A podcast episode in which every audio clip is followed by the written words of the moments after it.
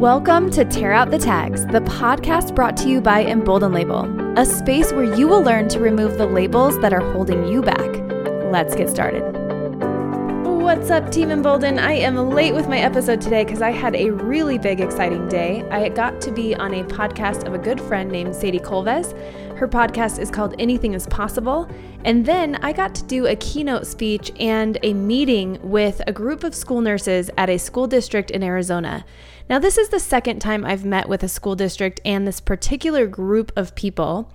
And they had very similar grievances as the first group that I met with. So I was discussing tear out the tags with them, and it got me thinking what is the cost?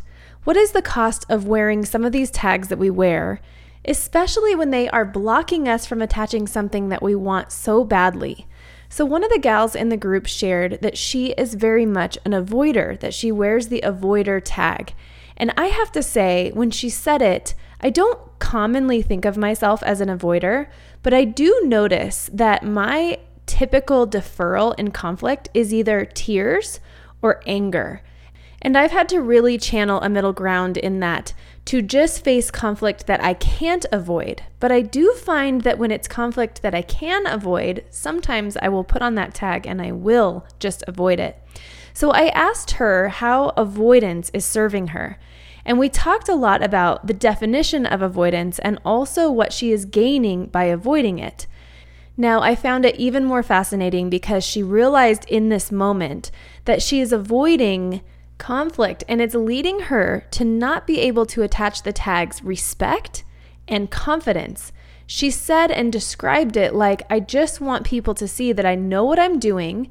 I know the policies that are in place. I'm following the rules that are set forth for me and not question everything I do. Now, this is an area where tear out the tags becomes quite difficult because sometimes we can have personality traits that we know we have and we're okay with them. Like some people will say, I'm stubborn and I know what I want. And that's how I want to be. I want to wear the tag stubborn and I want to show up in that way. But then there are other times where you may be someone who's wearing the tag stubborn, and being stubborn is actually blocking you from learning and growing.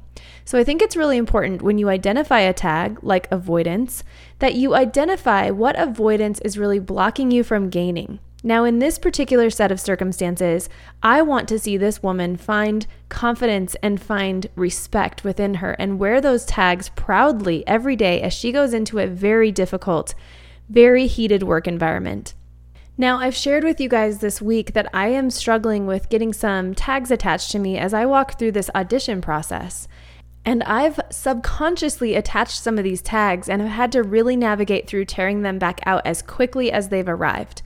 And the reason is the cost of wearing those old tags, of letting people tell me who I am and label me in a way that doesn't feel good, is going to cost me my joy, is going to cost me the happiness as I step through this audition process, and could end up costing me the lesson that I'm going to learn as I walk through it at the age that I am now in comparison to the age that I was the last time I danced professionally.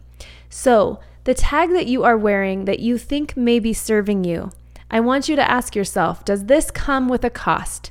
And what is the cost? What is the tag that you'd like to attach that you can't attach because that tag is in your way? I hope you've enjoyed this short message today, and I look forward to connecting with you tomorrow.